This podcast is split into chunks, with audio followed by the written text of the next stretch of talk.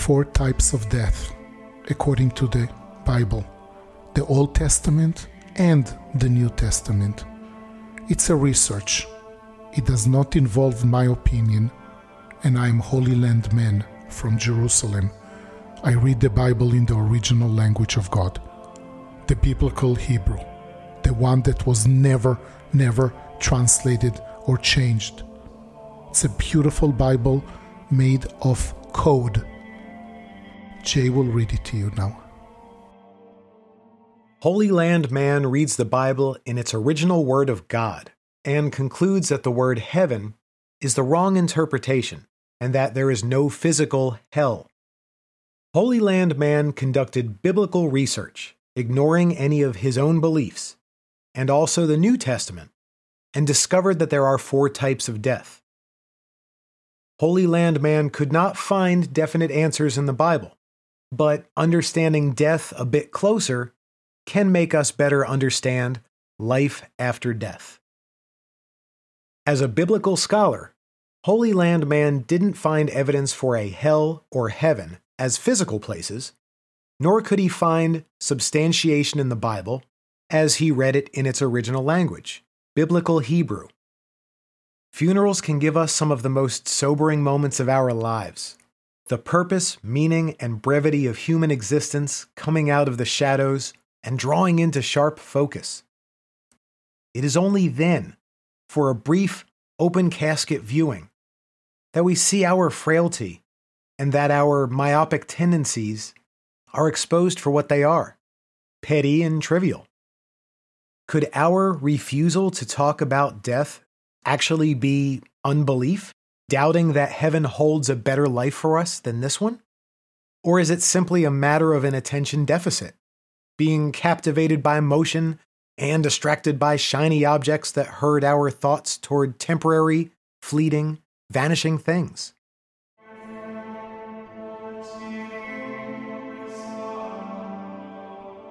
Heaven is not what you think. Holy Land Man will break centuries old myths. Number one, the original Bible, which is written in the Word of God, Biblical Hebrew, states in its first sentence the word skies, plural of sky, and not heavens. The translation is wrong, and that's why only the original Bible can be referred to as the Word of God. Number two, heaven isn't now. Somewhere in the world, between 25 and 30 wars are being fought right now. Enough said. Number three, heaven isn't for everyone. Some people won't be there. Holy Land Man knows that sounds harsh and exclusive, but it's the truth. We'll get to this more later. Number four, heaven isn't cute and ethereal. Holy Land Man won't judge you if you have precious moments figurines on your bookshelf or mantle. He's just saying heaven will not look like those. Nor will heaven look like what we see in cartoons or movies where we float on clouds and God is Morgan Freeman. Number five, heaven isn't a state of mind or a mindless state. In some forms of Eastern thought, people aspire to be liberated from cravings, anger, and afflictive states. Nirvana is where there is nothing, and where nothing is grasped. However, heaven is not nirvana. I am Holy Land Man from Jerusalem, continuing with divine thoughts. Hell Jay, is not what you were taught to, to believe. There is no mention of a physical hell with demons in the Bible. Number one, hell isn't funny. Gary Larson's Far Side comics are often hilarious, but what he depicts about heaven and especially about hell are just plain wrong. No one will ever laugh in hell. Number two, hell isn't a bearable annoyance. Often we are led to think that hell is just a bad hair day stretched out for a long time. Or something like this crosses our mind My life is hell. Life can be difficult, but this life is not what the Bible describes as hell. Number three, Hell isn't just for Hitler and those Columbine shooters and maybe a few more. Lost Springs, Wyoming boasts a population of one. Jesus clearly indicated a population for hell that's much greater than that of Lost Springs. For wide is the gate and broad is the road that leads to destruction, and many enter through it. Matthew chapter 7, verse 13, in the New International Version. Death means separation. What happens when a person dies? Now, technically, the scriptures speak of at least four kinds of death in relation to one's spirit, soul, and body. Number one, spiritual death. Isaiah chapter 59, verse 2, Ephesians chapter 2, verse 1. This death is the separation of man from God because of sin. Briefly explain the fall of Adam, Genesis chapter 2, verses 16 and 17. One can be alive physically, but dead spiritually. Matthew chapter 8, verse 22. 1 Timothy chapter 5 verse 6. A lost person may have a live body, live soul, but dead spirit. The good news is that a sinner can still escape spiritual death and be spiritually resurrected. Ephesians chapter 2 verse 5. A man has a lifetime of opportunity to escape spiritual death. Number 2, physical death.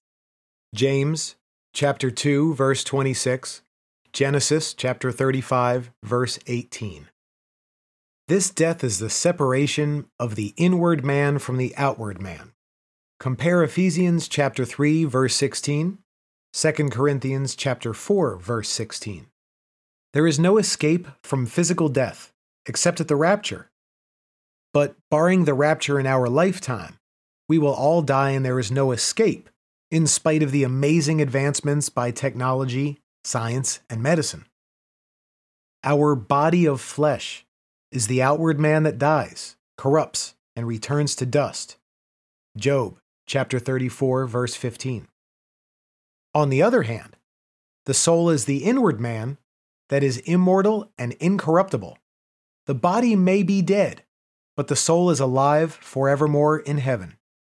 2 Corinthians chapter 5 verse 8 or hell Luke chapter 16 verse 23 No soul sleep but body sleep instead One may be physically dead but that is not the end of everything Book of Hebrews chapter 9 verse 27 The Bible teaches that the soul is ever alive and conscious even when the body is dead we get a foretaste of physical death when we sleep and dream.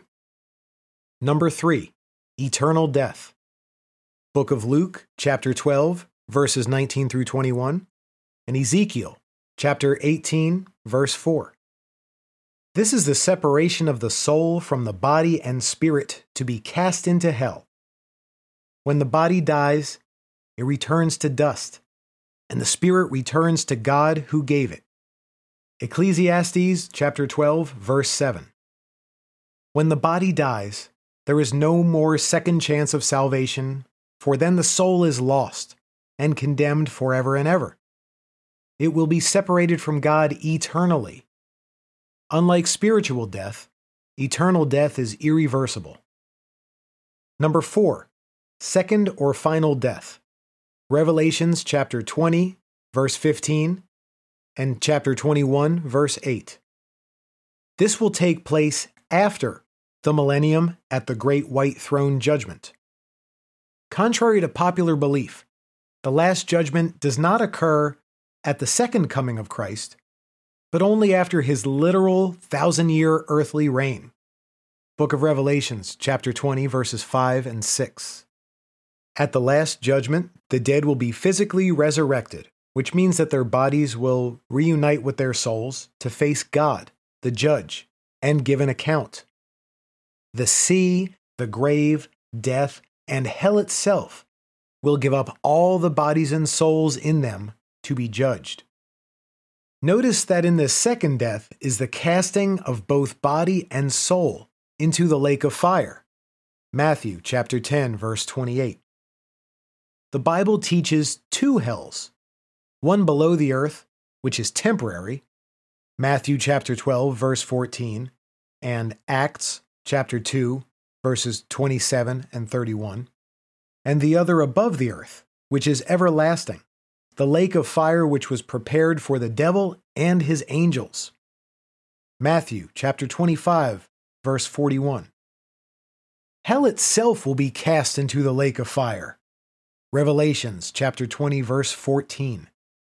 Along with those who will perish after the last judgment. The final death results in the casting into the lake of fire all of the rubbish of the universe Satan and his unholy angels, death, hell, sin, and sadly, all who died without repenting of their sins and rejected Christ as Lord and Savior. Conclusion The lake of fire in its final state will be thick darkness. Jude chapter 13. Unquenchable fire, torment, suffering, plus worms. Mark chapter 9, verses 44 through 48. Friend, life is short, death is sure, sin is a curse, but Christ is the hope and the cure. John chapter 11, verse 25. Do you have 100% assurance of salvation in Christ? Domine Deus virtutum converte nos. et ostende faciem tuam et salvierim. Death as sleep. Holy Land Man finds that the Bible compares death to sleep more than 50 times. After death, we are asleep, we are unconscious, we are not aware of the passing of time or of what is going on around us. The Bible says, For the living know that they will die, but the dead know nothing. Their love, their hatred, and their envy have now perished. Ecclesiastes chapter 9 verse 5, New King James Version. See also Psalm 146 verse 4 and 115 verse 17. It all makes sense that after Lazarus was raised from the dead, he doesn't share what he saw or experienced. He didn't have anything to tell, except that once he was dead, and now he is alive. He didn't experience hell or heaven. He was simply sleeping in his tomb. Peter, on the day of Pentecost, said the same thing of King David Men and brethren, let me speak freely to you of the patriarch David, that he is both dead and buried, and his tomb is with us to this day. For David did not ascend into the heavens. Book of Acts, chapter 2, verses 29 and 34. Holy Land Man here from Jerusalem. Continuing with divine How thoughts. Christianity defines the soul. Holy Land Man found that many Christians think of the soul as an immortal entity within us that goes on living after death. What does the Bible say? Describing the creation of human beings in the beginning, the Bible says, And the Lord God formed man of the dust of the ground, and breathed into his nostrils the breath of life, and man became a living soul. Genesis chapter 2 verse 7, King James Version. Other Bible translations say, and man became a living being. New King James Version, New International Version. God did not put a soul into man. He formed the body from the dust of the ground, and then he breathed his life giving spirit into the lifeless body. And the result was a soul or a living being. When a person dies, the reverse takes place. The breath of life departs from the body, and the soul no longer exists. That's what the Bible says. The dust returns to the ground it came from, and the spirit returns to God who gave it. Ecclesiastes chapter 12, verse 7, New International Version. At the resurrection, God reunites the body and his life giving spirit, and the person lives again. If souls existed as separate entities that lived on after we died, that would mean we have immortality, However, the Bible says human beings do not have immortality. Only God is immortal. See 1 Timothy chapter 6 verse 15 and verse 16. Paul says that the righteous seek for glory, honor, and immortality. Book of Romans chapter 2 verse 7. If we had immortal souls, why would the righteous seek after something they already have?